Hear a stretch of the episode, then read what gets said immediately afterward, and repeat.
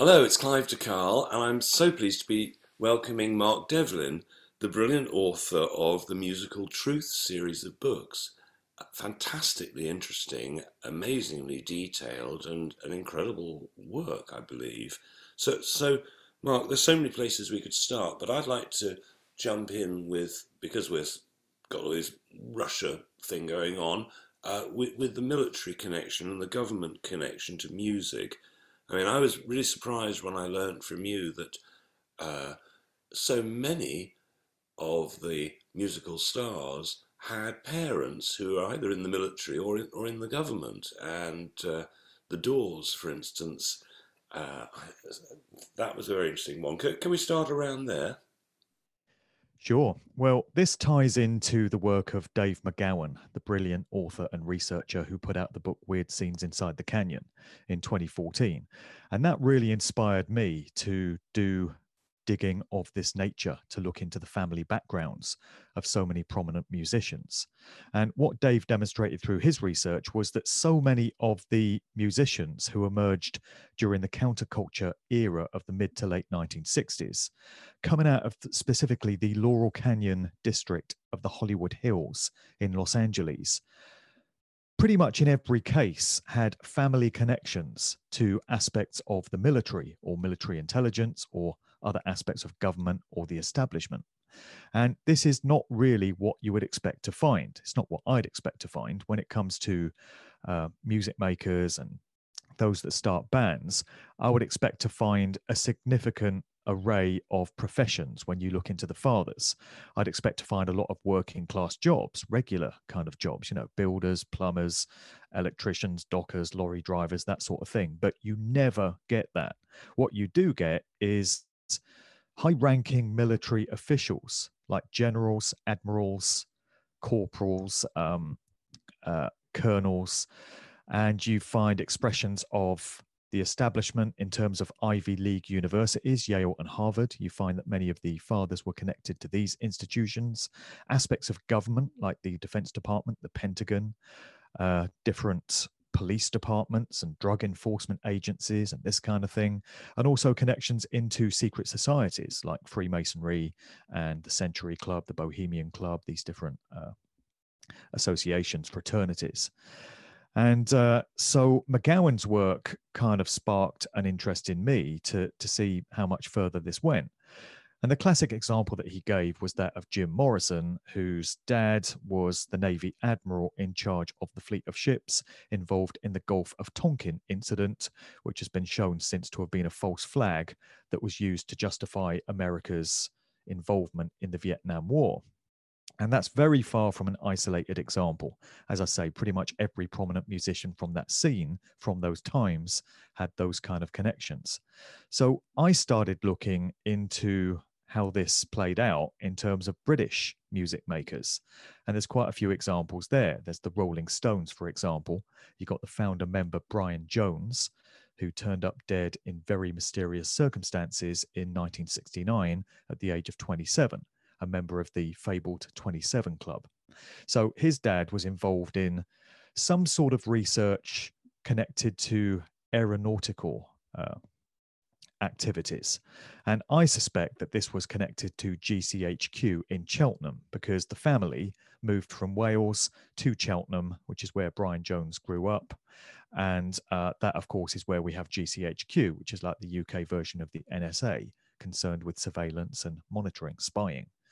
And then Mick Jagger's father was a military man as well. Mick Jagger studied at the London School of Economics, which is one of these social engineering think tanks that specializes in shaping and molding culture and changing value systems and belief systems and perceptions within society. It's what they do.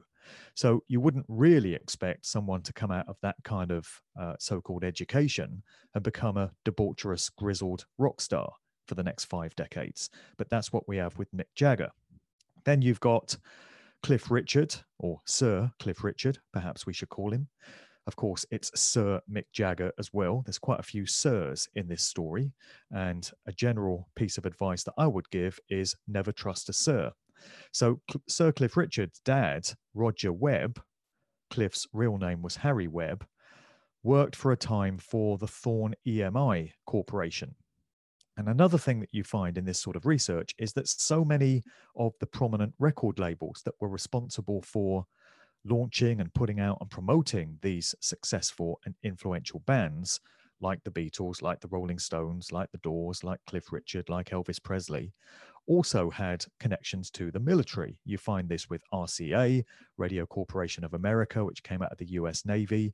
You find it with Decca Records. You find it with EMI Records, Electrical Mechanical Industries. And that's connected to Thorn, uh, Electrics, Electronics Division. And so Cliff Richard's father had a job with this organization. We don't know exactly what he did because it doesn't really appear in biographies and such.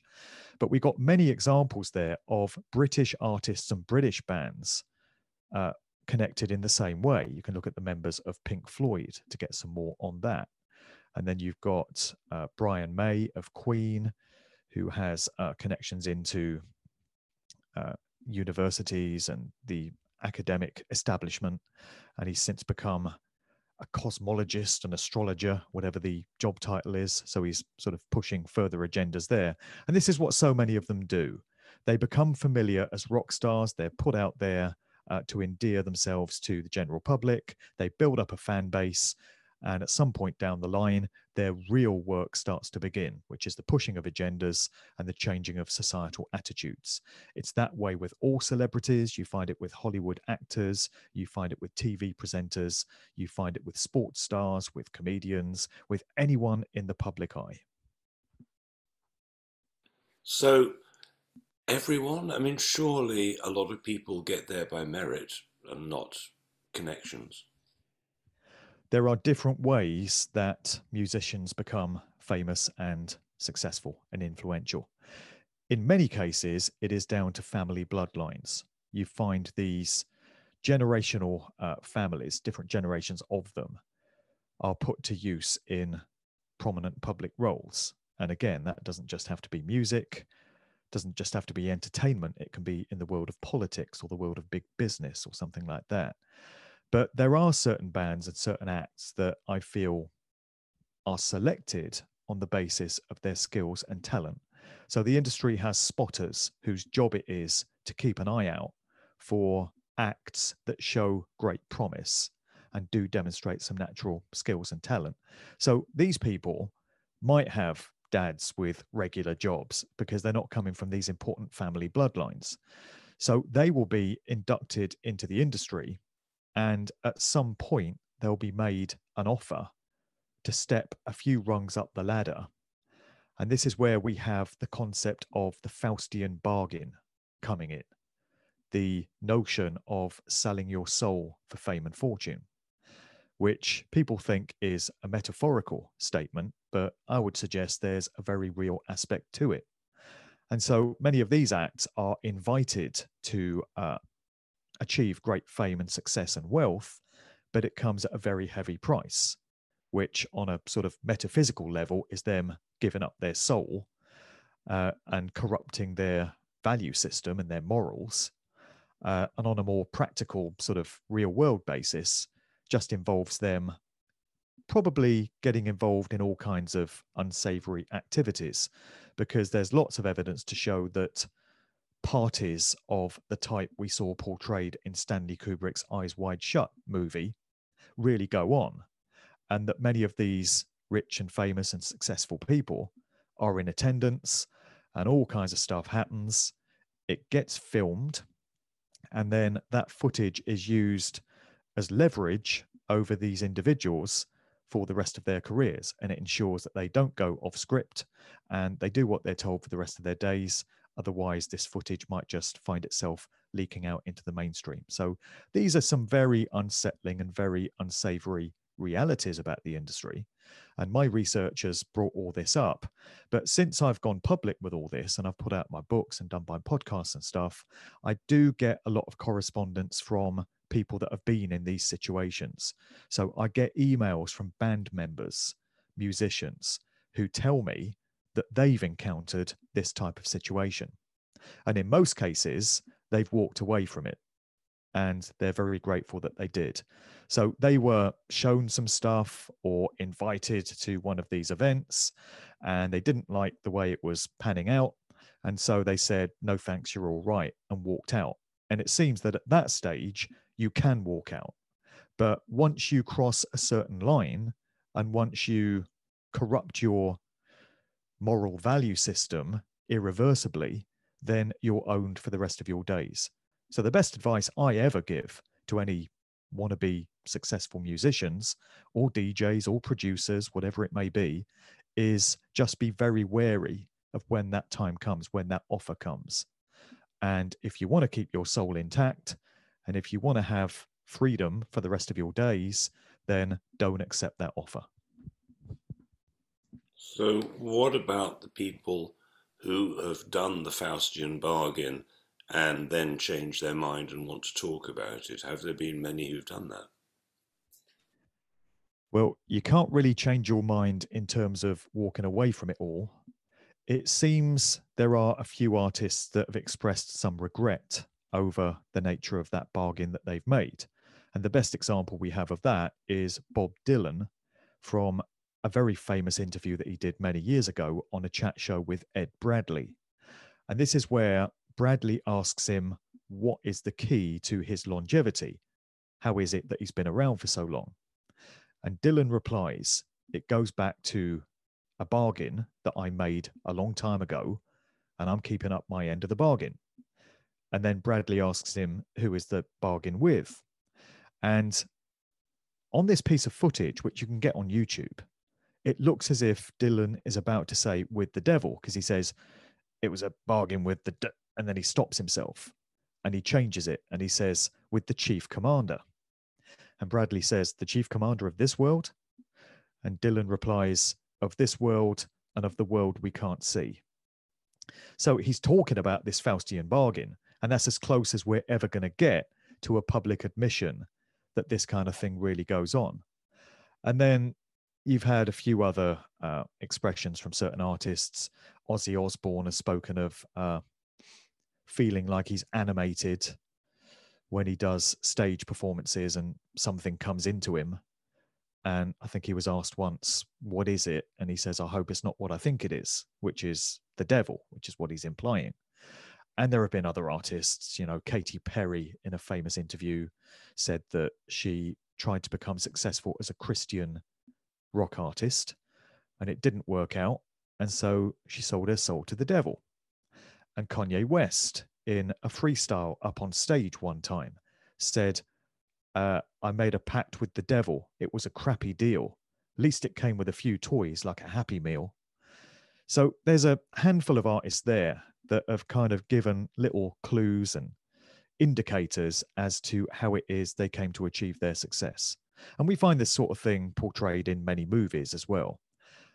Notably, the film Rosemary's Baby, in some of my live presentations recently, I've been looking at some of the many parallels and the unbelievable amount of synchromistic connections between the Beatles, arguably the most prominent and successful pop group of all times, and that 1968 Roman Polanski directed movie, Rosemary's Baby. And in the narrative to that film, it depicts a young couple played by Mia Farrow, Rosemary, and John Cassavetes, her husband, who unwittingly fall in with a group of Satanists. It's a cult.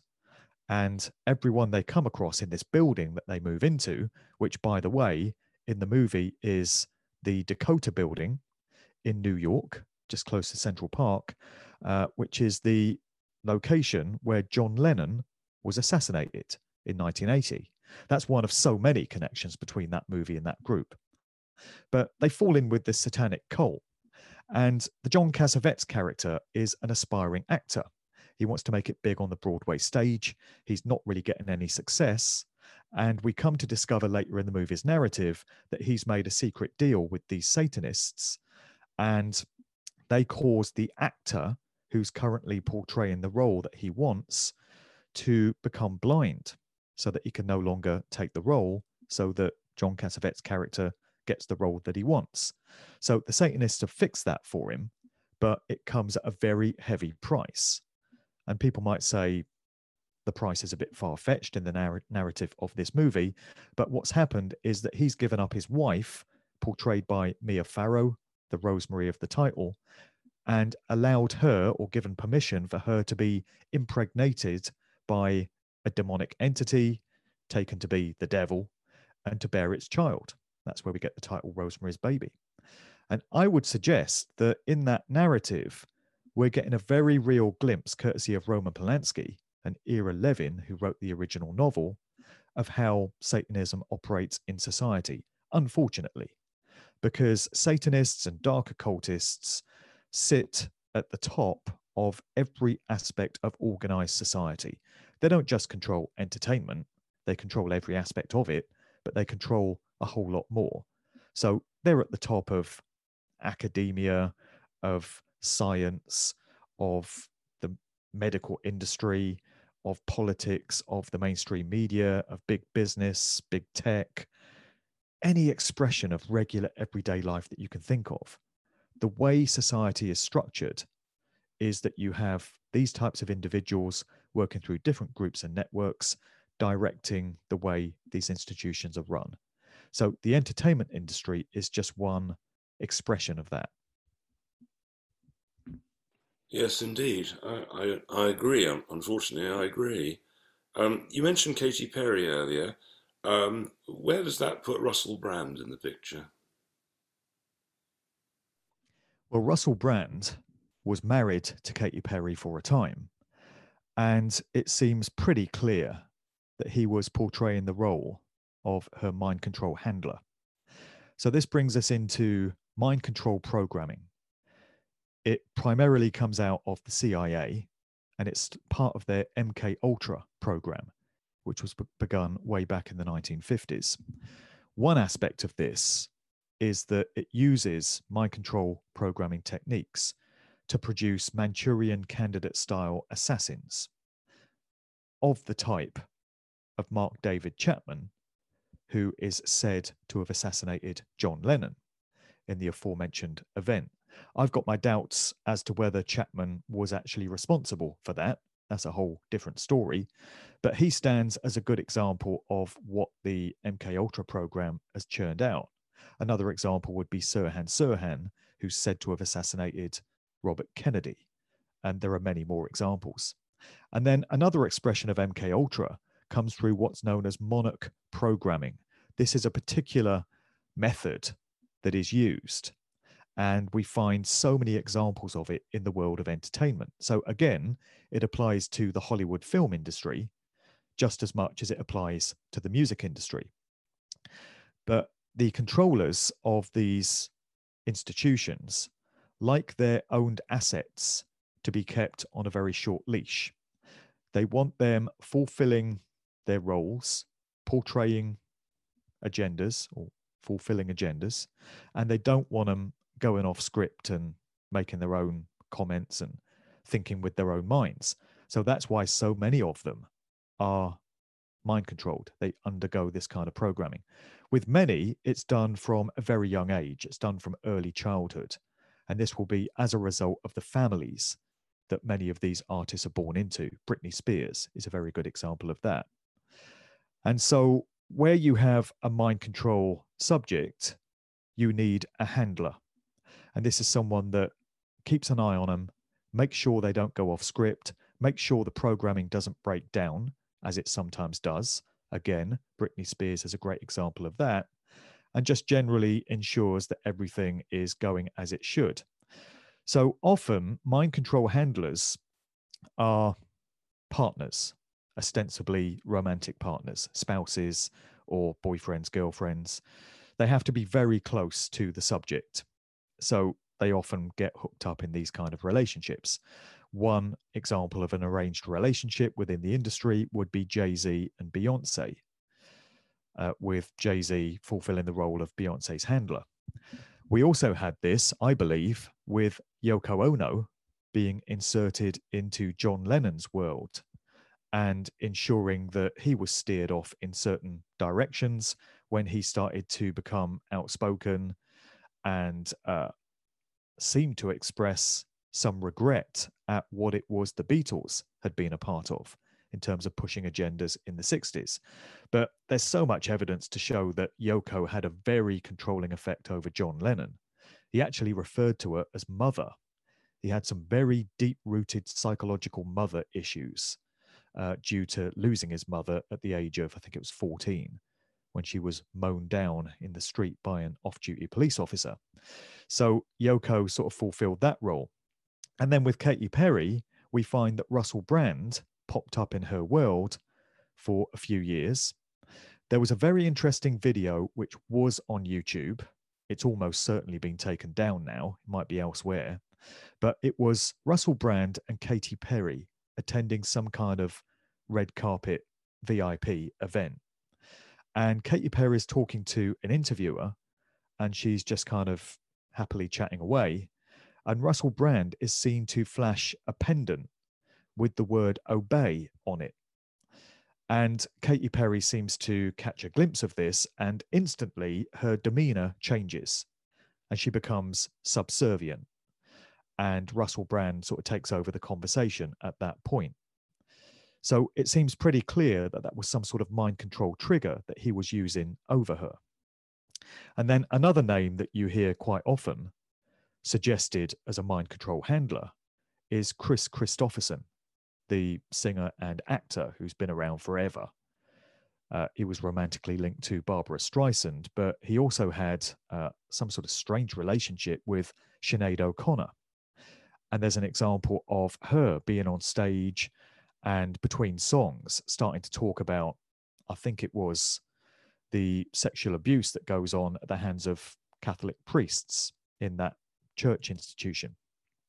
And Kris Kristofferson comes on stage and he's seen to whisper something in her ear, which will be some sort of trigger phrase. And then she instantly changes in her mannerisms and becomes subservient to him and gets led off stage. So this is handlers and mind control subjects. In most cases, the handlers themselves have gone through mind control programming. So they've been programmed to become the handler. But I'm very wary of any celebrity relationships that we now see because it seems pretty clear that these things are organized. You know, Brad Pitt and Angelina Jolie and all these celebrity couples, you know, I feel that they're arranged in that way. And often they come with a sort of sell by date. There comes a point where the handler just gets retired. And so it was with Russell Brand. After a few years, those two got divorced and he went his own way, started dating people like Jemima Khan, nay Jemima Goldsmith from the uh, Goldsmith banking dynasty. And Russell Brand has now re-emerged, I see, as some sort of guru of the truth alternative scene. That's how he's being positioned. And he's some sort of, you know, consciousness guru.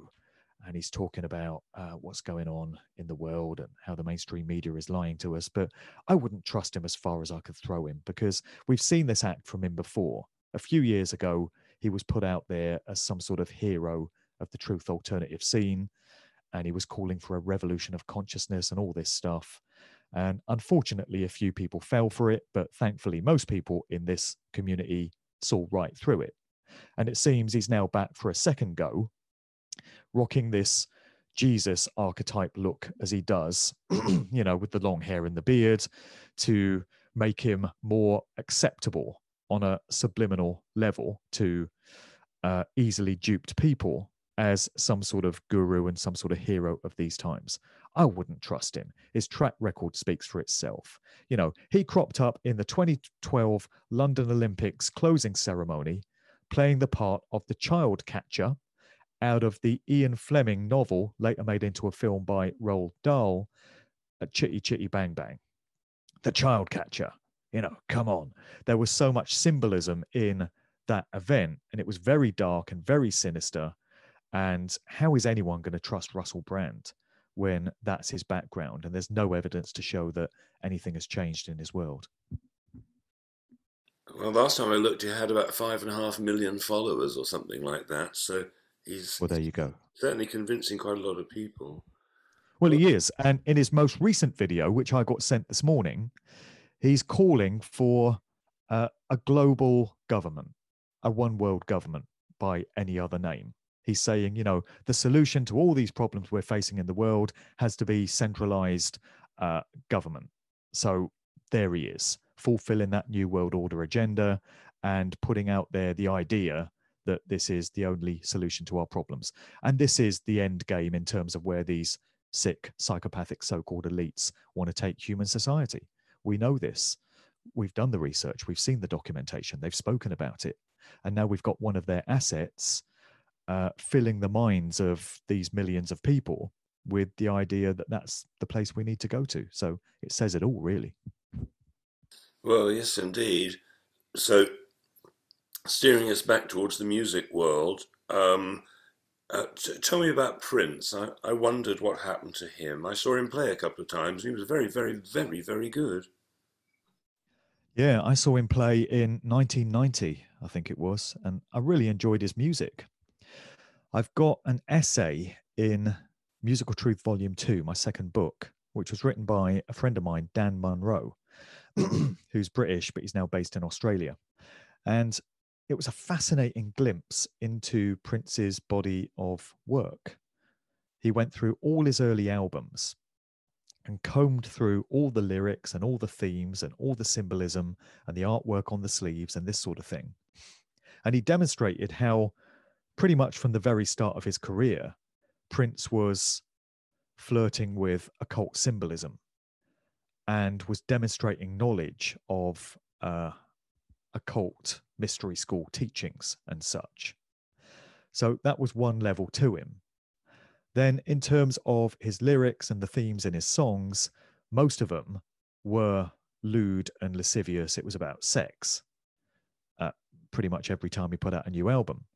But Dan showed that if you look on all of these albums, for every one of these tracks for which he's best known, talking about basically sex, uh, you also find very deep, introspective, spiritual, and religious beliefs being explored. Many of the tracks talk about redemption and uh, the uh, absolving of sins and things like this. And it gives the impression that Prince was actually a deeply religious character who had these kind of beliefs. And it seems totally at odds with the nature of the mainstream material for which he's best known. So he was a real walking contradiction. There were some real dichotomies going on with Prince. And it becomes fascinating to consider these things. One of the tracks on his 1985 album, Around the World in a Day, is called The Ladder. And he's talking about a rich man, a king, who basically had all the wealth in the world, but he still felt like he was lacking, like he was completely poor spiritually because he didn't have that aspect to himself intact. And he's talking about the ladder as a metaphor, possibly evoking Jacob's ladder from the biblical story, as a metaphor for ascension to higher levels of consciousness. And this is coming from a mainstream artist. You know, these are themes that you don't really hear explored in songs anymore. I can't bring to mind any Katy Perry or Lady Gaga songs that talk about these kind of themes, or from any artist in the mainstream, actually, for probably the last 30 years. But it's all there in Prince's work. So this brings us all the way through to his unfortunate demise, if he did indeed die when we're told he did, which is supposed to have been the 20th of April in 2016. And 2016 was a very unlucky year for musicians, for famous rock stars, because at the start of the year, we're told David Bowie passed away. and I say we're told because with all of these events, many researchers have highlighted lots of discrepancies and lots of problems with the official story of how these artists met their end. There's symbolism involved, there's numerology involved, and in some cases, there's characters who seem to be getting paraded to the public after this artist is said to have died who look just like him and sound just like him. And it's led many to question whether this might be the artist in question, heavily disguised, but allowed to retire from their public persona and live out their remaining years quietly outside of the glare of the spotlight in some sort of CIA style witness protection program sort of arrangement. And I wouldn't necessarily dismiss that because with David Bowie, we had the interesting spectacle of an individual by the name of Jack Steven, who appeared on a Sky News broadcast the day after David Bowie is said to have died. Nobody had really heard of Jack Steven before. He didn't seem to have any kind of history. You can only find one other video of him anywhere on the internet, and he looks nothing like he does in this Sky News broadcast. And in the Sky News broadcast, he does look very much like David Bowie, and he sounds like him as well, which has led many to raise an eyebrow or two. Then, with Michael Jackson, when he's said to have passed away in 2009, there was an individual who went by the name of Dave Dave, or Dave Rothenstein, I think was his full name. And he's said to have been a burns victim who underwent surgery when his father doused him with fuel and set him alight. So he's undergone this heavy surgery and it's obviously changed his appearance.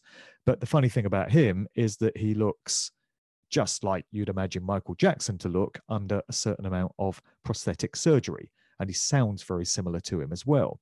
So it leads many to question whether these artists actually died when we're told they did. So 2016 was bookended by David Bowie in January. And then on Christmas Day of that year, George Michael turned up dead in bed in some very questionable circumstances. And then, sort of in the middle of those two, you had Prince on the 20th of April, which coincides with the Queen's birthday. And there were celebrations going on that year where various landmarks around the world were getting drenched in purple. They were being illuminated in purple. And it was said to be a celebration of the Queen's birthday. Ni- Niagara Falls was one such monument. And purple is a colour associated with royalty. But purple is also a colour associated with Prince from Purple Rain and such. So there were some very strange ritualistic elements to us being told that Prince had died in an elevator. He had some comments about an elevator and what that represents spiritually in his song Let's Go Crazy from the Purple Rain album of many years before. So we're told that he turned up dead in an elevator in his Paisley Park uh, complex at the age of 57, despite the fact that he's said to have lived a very healthy lifestyle. He was a vegan, he had an exercise regime, and, you know, he was the epitome of good health. So for some reason, he dropped dead in an elevator, supposedly of some sort of medication that he was on, courtesy of Big Pharma.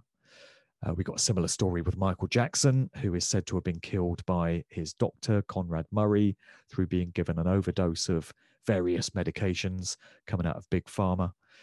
And so Michael Jackson, Prince, and George Michael are all said to have turned up dead in their 50s and all three of them had some very public comments to make about the record labels that they were signed to in terms of the restrictive nature of the contracts that artists have with their record companies. So Michael Jackson and George Michael were signed to the Sony Corporation and made some very unflattering comments about them. Michael Jackson referred to Tommy Mottola, the one time CEO of Sony, as the devil and uh, didn't mince his words. And Prince had some things to say about Warner Brothers as well. He tried to release himself from his contract, from the restrictive nature of the hold that Warner Brothers had over him in the 90s. And that's the point where he stopped referring to himself as Prince because he said that was his slave name to the industry. And for a time, he just wanted to be identified by this unpronounceable symbol that he put out there. And after that, he became the artist formerly known as Prince and had the word slave uh, written on his face when he turned up at a few public events. So all three of them ended up, so we're told, turning up dead in their 50s. So I have to wonder if these were genuine exits because I do have my doubts about some artists. Elvis Presley seems very suspect to me. I don't really accept that he died at the age of 42 on his toilet, supposedly. Uh, I don't really accept that Jim Morrison of The Doors turned up at the age of 27, dead in a bathtub for some reason. It's never been adequately explained why he should have been dead in a tub in his apartment in Paris. So I've got my doubts about some of these. And when it comes to Prince, I don't know because he clearly pissed off his record label and he seemingly had become a bit of a thorn in the side of the industry because he'd also appeared on a chat show with Tavis Smiley where he was talking about the geoengineering agenda, chemtrails, by any other name. And he was talking about all this stuff that he'd learnt from Dick Gregory, this comedian and activist. And presumably, Dick Gregory had schooled Prince in these sort of conspiracy theories even though the two didn't associate, Prince just observed what Dick Gregory was saying about these things. So, on the one hand, you can understand why those that control the industry might have felt that Prince had outstayed his welcome and it was time to go. But on the other hand, there's these strange aspects of his death that don't really add up. And you wonder if he has been inducted into this sort of, you know, secret program where he's covertly living out the rest of his days somewhere. You know, I, I really can't discount that.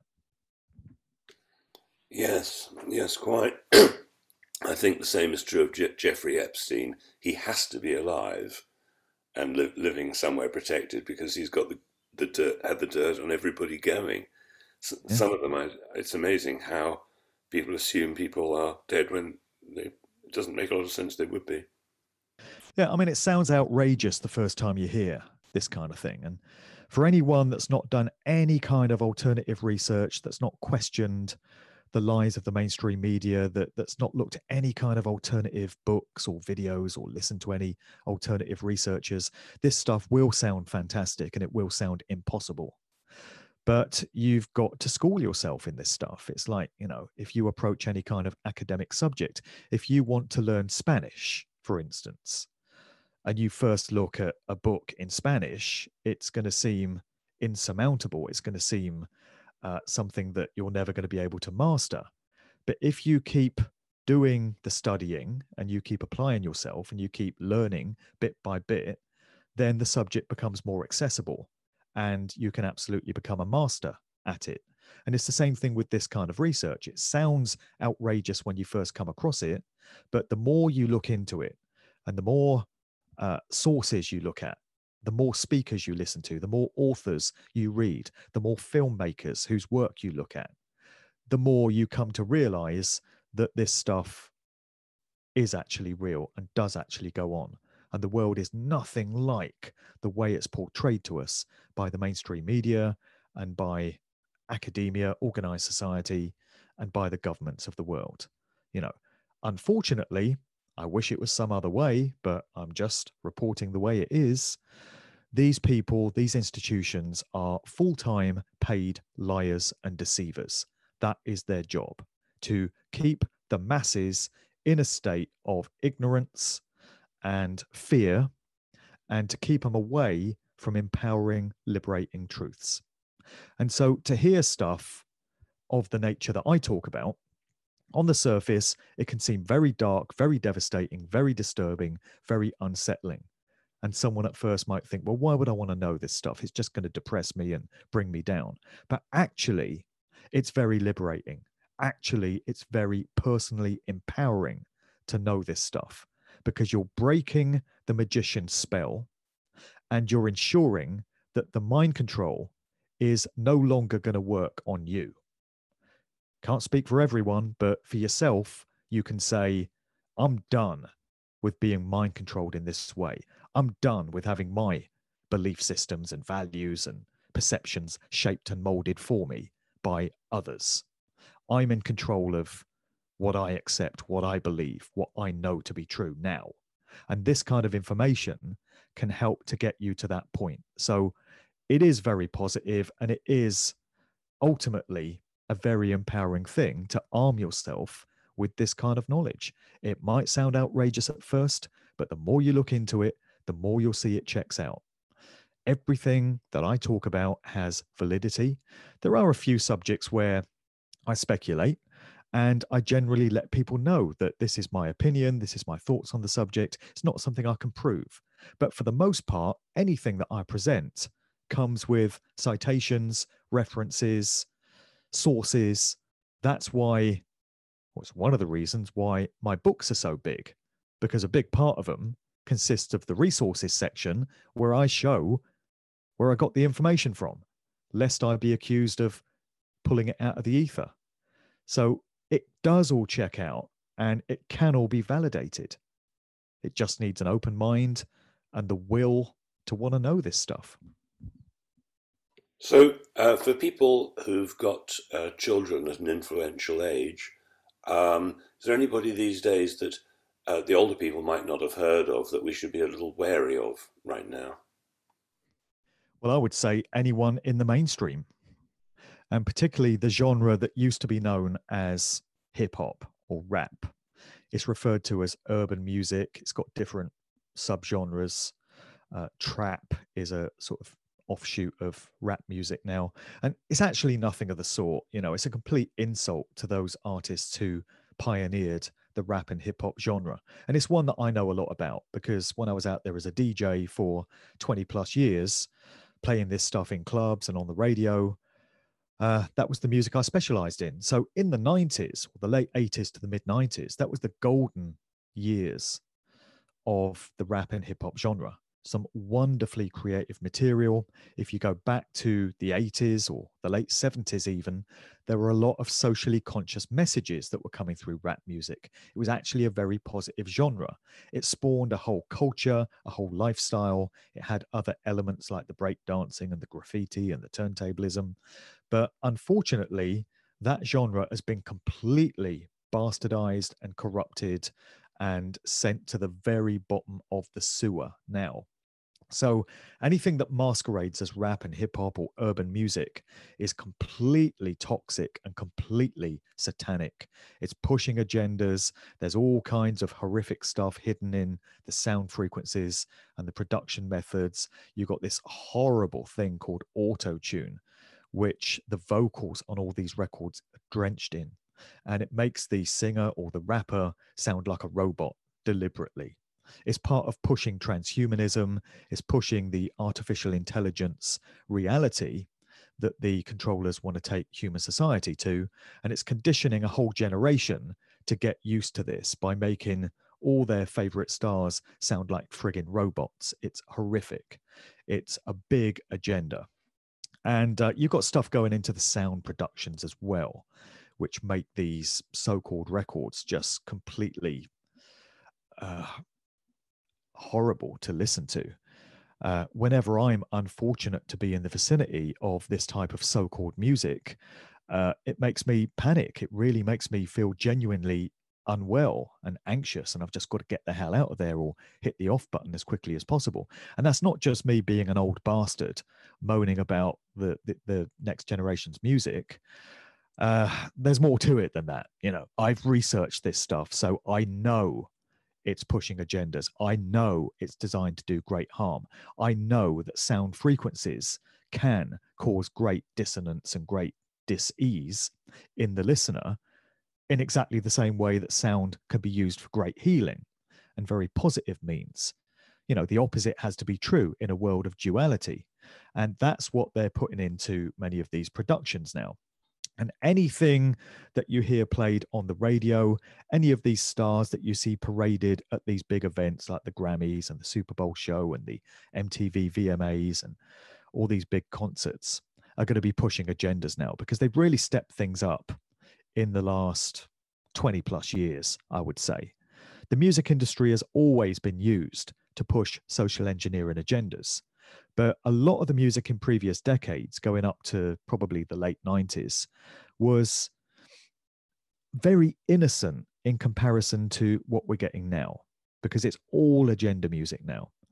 So you really need to be keeping young people away from this stuff as far as is possible and as the parent of two daughters aged 11 and 13, I know only too well how difficult that is with all the societal influences that there are and all the stuff they pick up at school and from their friends, it's very, very difficult to keep them away from this stuff. But if you can, there's going to be great value in preventing them from being exposed to all this horrific stuff.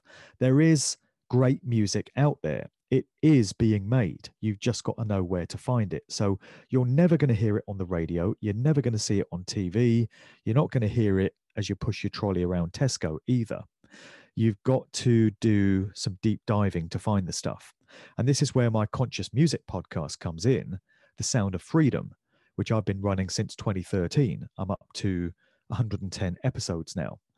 And whenever I get the time, I collate, bring together a whole load of music of different genres. I usually start with positive, empowering rap and hip hop for a few songs. And then if there's any conscious reggae around at that time, I'll throw a couple of those tracks in. But there'll be other styles as well, you know, acoustic stuff, rock style stuff, dance music, drum and bass, any song that's offering an empowering, uplifting message or that's commenting on the social conditions of the time and has something meaningful to say is fair game for being included in the Sound of Freedom. And I've reached a stage now where most of these music makers, whether it's rappers, singers, guitarists, producers, they send me their stuff direct. So they just email me their songs. And I put it all in a folder. And then whenever I get the time to put the show together, I listen to it all, work out how it can best be put together, and then put out one of these shows. And to my thinking, this is the best source, the go to place for people to find music that's going to genuinely speak to them, resonate with them, and uplift them. It's a damn shame we don't get this sort of thing played on the radio because if we did, it could change the world's consciousness within a week, I feel. Yes, it's um, I mean, when I was young, there were things like Radio Luxembourg and pirate radio ships and so on. And um, I wonder where that sort of whole pirate spirit has gone. Has it just been taken out with legal ridiculousness? For the most part, yeah. Uh, FM stations are very few in number now because there's been a lot of consolidation. Smaller stations have been swallowed up by larger radio groups and you know these small stations then lose their individual identity. They just become part of the corporate branding of these monoliths. So uh, fm radio is pretty much dead now. There's internet radio and of course there are some great stations playing music of the nature that i've just mentioned. One is called wtfr uh, I did a couple of shows with those guys, and they have conversation based stuff as well as music. That's a great resource. But the pirate spirit yeah, that's all gone. I mean, the whole spirit of punk and anarchy and anti establishment has gone if it was ever there in the first place, if it wasn't just completely controlled.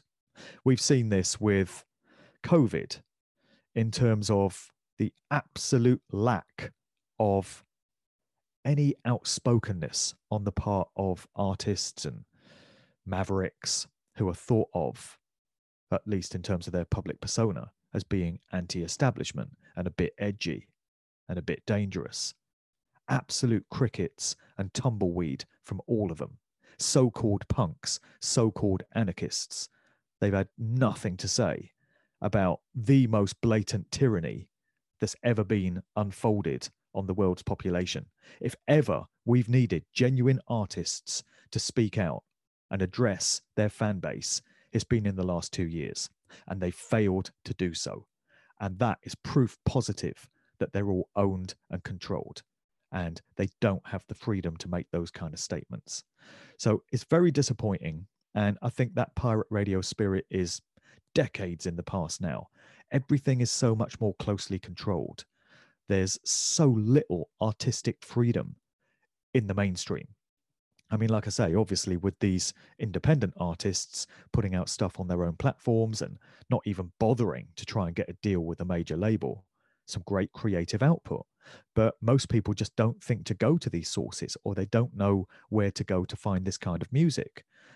They only know to uh, put on the radio, put on the TV, go on YouTube, uh, go on Spotify, whatever source it may be. And you're just not going to hear this good stuff on those platforms. So everything is so much more strictly controlled now. So, apart, I mean, I can think of Eric Clapton, Ian Brown, Van Morrison. You're going to know a lot more than I do. Who else actually is speaking out? Right Said Fred. Yes. Extremely unlikely, but um, I'm giving them the benefit of the doubt. You know, some people say they're controlled, whatever. You hear that about everyone, but anyone that has spoken out, I'm giving them the benefit of the doubt, and I'm going to assume that they're genuine and sincere in their message until I see something that confirms otherwise. So I'm accepting that Van Morrison and Ian Brown and Right Said Fred are well meaning in what they've got to say. And I really hope they don't let me down. And there's a few other celebrities. Gillian McKeith, so unlikely. You know, the nutritionist that used to have a show on Channel 4 known as the poo lady because she used to dig through stool samples, rather her than me. Uh, she's now very outspoken about uh, the madness and the tyranny that's going on. She's putting that all over her social media. Uh, who else? Uh, who's that football guy? Matt Le Tissier. He's had a few things to say about all these sports stars mysteriously dropping dead on the field. Hmm, what can be causing that, I wonder? Um, but not many others. I mean, there's Danny Rampling, the DJ, there's Slipmatt, uh, a DJ from the sort of rave dance scene. They're quite outspoken. They've been turning up at freedom rallies and such. So fair play to them. Uh, but really, not many others. It's it's quite pathetic. It really is. Yes. What what what about film stars? Any of those? You'd think there'd be hundreds, wouldn't you? I mean, as you say, it's almost proof. It does appear to be proof because what? Where are the brave people? I, I I'm stunned, really. Yeah, I am as well because I thought there would be a few whose consciences would kick in and they just wouldn't be able to stay silent. And you would think, with all the however many hundreds of thousands of Hollywood actors there are, there would be at least a small handful that would look at themselves in the mirror and say, I can't do this. I've got to speak out. I know what's going on here. I know there will be consequences for me in speaking out. I may lose my career, never work again. Uh, it may be more extreme than that. They may come after me and try and take me out. But in all good conscience, I just can't go along with this. Would you not think that there would be even a couple of that nature? I mean, in the music industry, we've got very, very few, but there's that small handful that we just spoke about. In the Hollywood film industry, I mean, I don't study it that closely, and those that do may be able to offer up a few names that have become outspoken, but I'm not aware of any myself that have had anything to say other than reinforcing the official narrative. And we know that opinions differ in life. If we just think about our family members, our circle of friends, people we work with, we know that people hold different opinions. They don't all agree on the same thing we have these kind of conversations in our lives. So it's just not natural and it's just not feasible that 100% of that community is all going to see things exactly the same way as is portrayed by the mainstream media and the governments. It's clear that some are going to have a differing viewpoint. It's human nature. And yet it's not being expressed. So again, that stands as proof positive that all these celebrities are owned and controlled assets. They're not your friends. This is something I've spent many years trying to reinforce in people's minds. Celebrities are not your friends. They're not there to uplift or enrich your life in any way. They don't care about you. All they care about is their salaries and not upsetting their overlords. So they just continue to do what's required of them. But you've got to let go of these heroes. It's got to be no more heroes. I did a couple of talks uh, a few years ago. I think you were there in Acapulco 2019, weren't you? Yeah, exactly. Yeah. Yeah, I did a talk there called No More Heroes. And it was me saying that we don't really know who these celebrities are. We think we do, we get the biography and the official Wikipedia account of them, but we don't really know where they've come from. they just get served up on a plate to us. Here's the next big thing. Here's your next big rock star. Here's your next big rapper. And so, why would you place your trust in somebody who you don't really know anything about? You wouldn't do it in your everyday life. If someone turned up in your circle of family or friends and you didn't know them, uh, you wouldn't really trust them until you'd got to know them. And yet, with celebrities, people seem to act like they're their best friend and they know everything about them, but you really don't. And we've got to let go of these attachments to these heroes, to these gurus, even within the truth alternative scene. You know, you've got to let go of uh, investment in certain public figures because, again, they're not your friends. You can listen to their information, and if it checks out and resonates with you, then that's great. But in terms of putting them as an individual on a pedestal and revering and worshipping them, it's something to be very wary of because anyone that's ever been presented in the public eye as any kind of hero and put up there on a pedestal and spoken of in the mainstream media and they've become a household name to the point that everyone knows them can be shown to have been controlled in some way and fulfilling some agenda or other. So you've got to let go of these heroes. I know it's difficult. We've all got attachments to uh, artists and public figures that we've looked up to in the past. I know this as much as anyone. I used to have DJ heroes who inspired me in that aspect of my career. Uh, they were, you know, musicians that I used to like as well, but I've had to let them all go. It doesn't mean you can stop or you have to stop enjoying the music. This is an important message because life without music is barely worth living, in my book.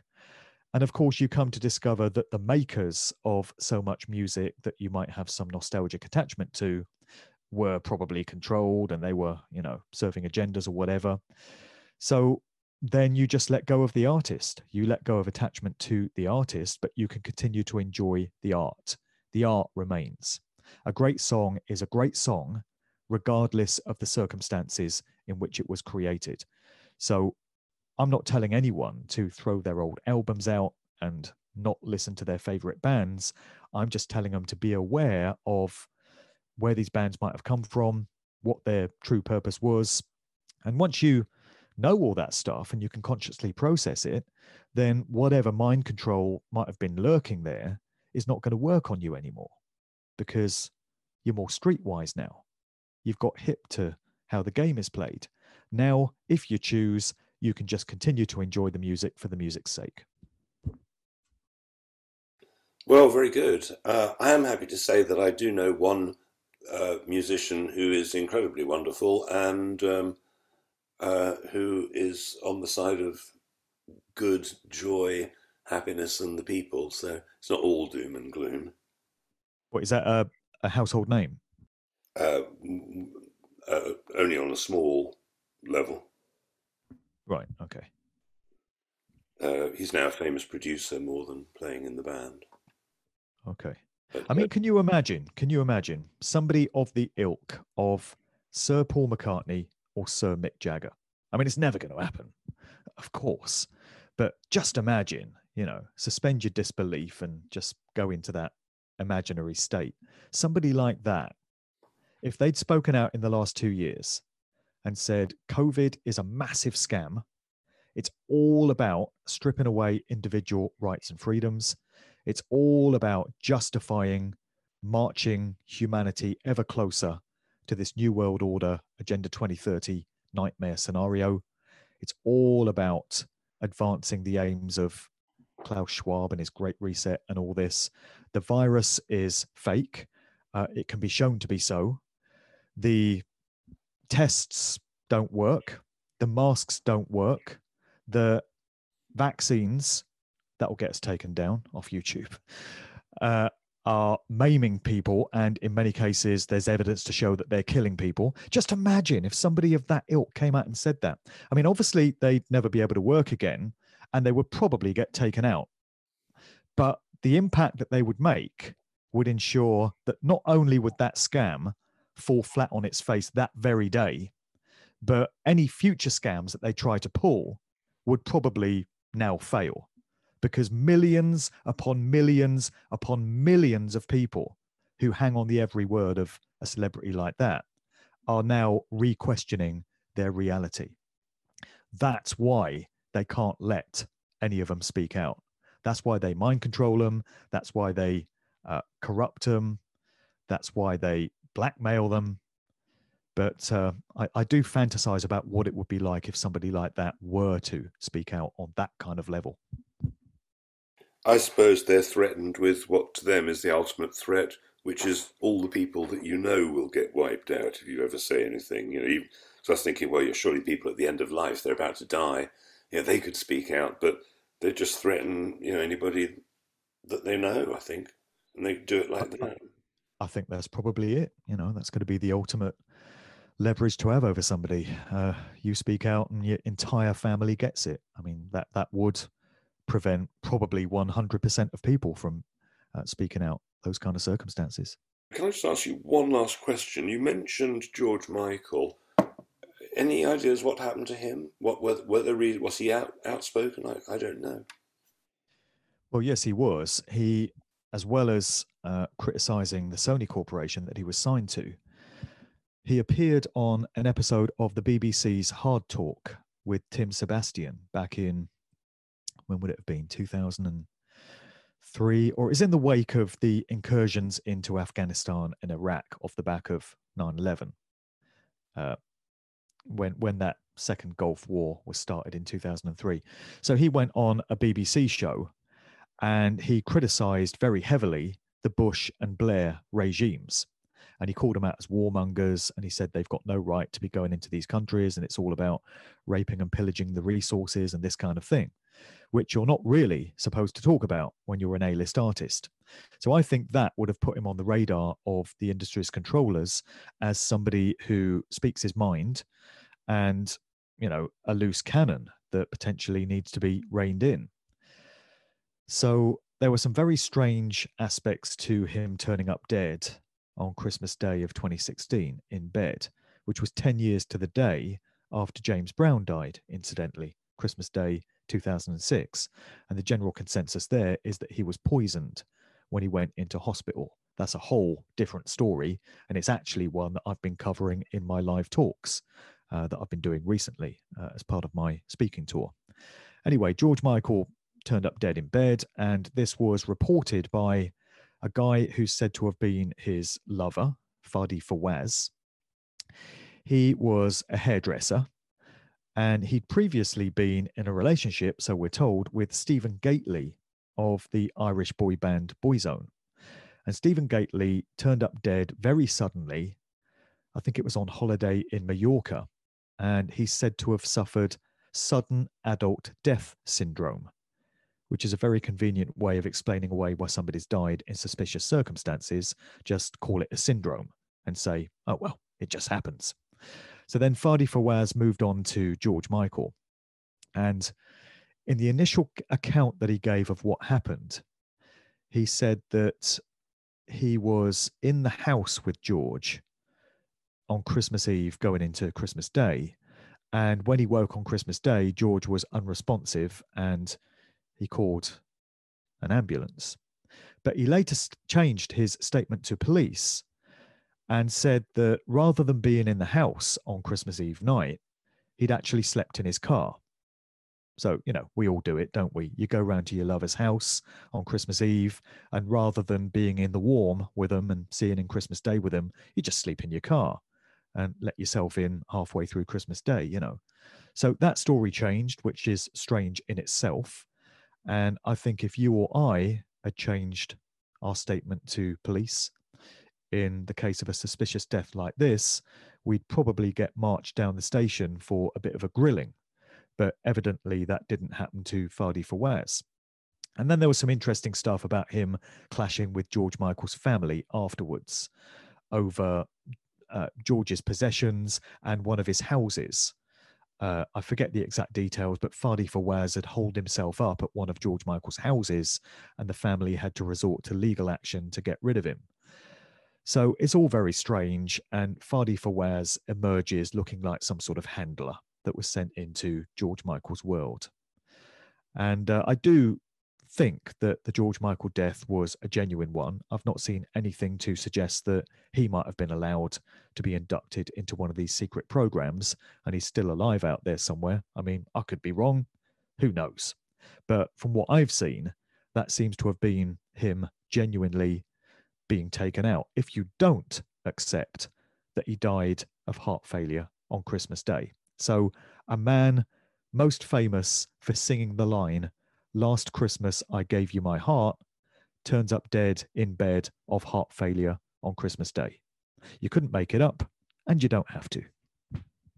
Wow. That's a crazy story. Well, look, thank you so much, Mark. That was absolutely brilliant. And where should people go to buy your books? Well, they are all available on Amazon if you want to go that route. And I actually suggest to people in America or Canada that it's probably best to go through Amazon because it's so costly to mail to these countries now. And a lot of my mail has been going missing uh, to these countries. So you really should just bite the bullet and you know go with the beast and and buy the books from amazon but anywhere else you know throughout the uk and europe and other parts of the world people can drop me an email to markdevlinuk at gmail.com and i can mail out any of the copies. So i've got three volumes of musical truth. They're available in paperback or hardback versions. Musical truth 1 is also available in audiobook which i've narrated. I've not had the time to do volumes 2 or 3 yet but at some point i will. And i've also got an allegorical novel. I tried my hand at fiction writing for the first time in 2019, and the result was my book, The Cause and the Cure. And it's full of truth bombs, it's full of symbolism and spiritual teachings and hidden coded stuff. So I had a lot of fun with that book. And then the Hub website, from which you can link to my video channels and get all my podcasts. I've got my Good Vibrations conversation based podcast, and I've got the Sound of Freedom conscious music podcast. You can access all of those via djmarkdevlin.com. And you can also find out where I'm going to, going to be speaking in the coming weeks and months. I think you and I are both at the Questioning Science, aren't we, in August in Nottingham? Could be. I'm not sure. So yeah. Well, you're on you're on, you're on the flyer. So. Oh, in that case, I must be. Yeah. Do you think that the reason that the psychopaths, the family members, do what they do is because they believe that they will be reincarnated back into the same family over and over and over? Well, some researchers think that that's what it is, and that's their belief system, and it could well be. You know, I mean, I I don't really know how uh, the karmic wheel and reincarnation and these kind of concepts work. I've got my ideas about it, but I don't really know. Uh, so yeah, it's possible. It's possible they believe that. Yeah, I, you know, I, I was just sort of thinking and thinking about how did, how could they possibly justify doing what they're doing? But from a long term perspective, it, it makes a lot more sense. And also, they plan agendas decades in advance, and they must know that they're not going to be alive to see the agenda come into fruition mm. in, in their current lifetimes. I mean, 9 11 was planned way back in the 1960s when those World Trade Center towers were constructed at the end of the 60s. In my view, it was known that they were going to bring them down 33 years later in 2001. They were constructed to be brought down all those decades later. And many of the people that were a part of that in the 60s wouldn't have been alive in 2001 to see it. So it's it's incredible devotion to the cause that they show when they can plan something that's going to happen, you know, in 50 years' time. It's, so maybe, it's amazing, really. So maybe the reason that the famous never talk is because they've been shown this this if this if you know if that or something very similar was the secret, they they've been shown it and they've they really have given up their soul for for, for many lifetimes conceivably. Yeah, I, I just don't know how it's possible that somebody can go along with agendas which result in genocide and immense human suffering and, and be okay with that. I just I just cannot comprehend how you can sleep at night, bear to look at yourself in the mirror, how your conscience is not prodding you in the ribs every moment of every day to say you should not be doing this. And yet evidently many of them, well, pretty much all of them, go along with these things. I just I just don't know how it's possible.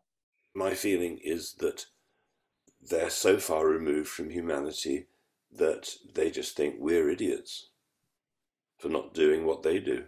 We clearly have got no brains at all because clearly we could be exploiting everybody around us, but we're not for some reason. How stupid, you know, they just look, they think they're incredibly intelligent.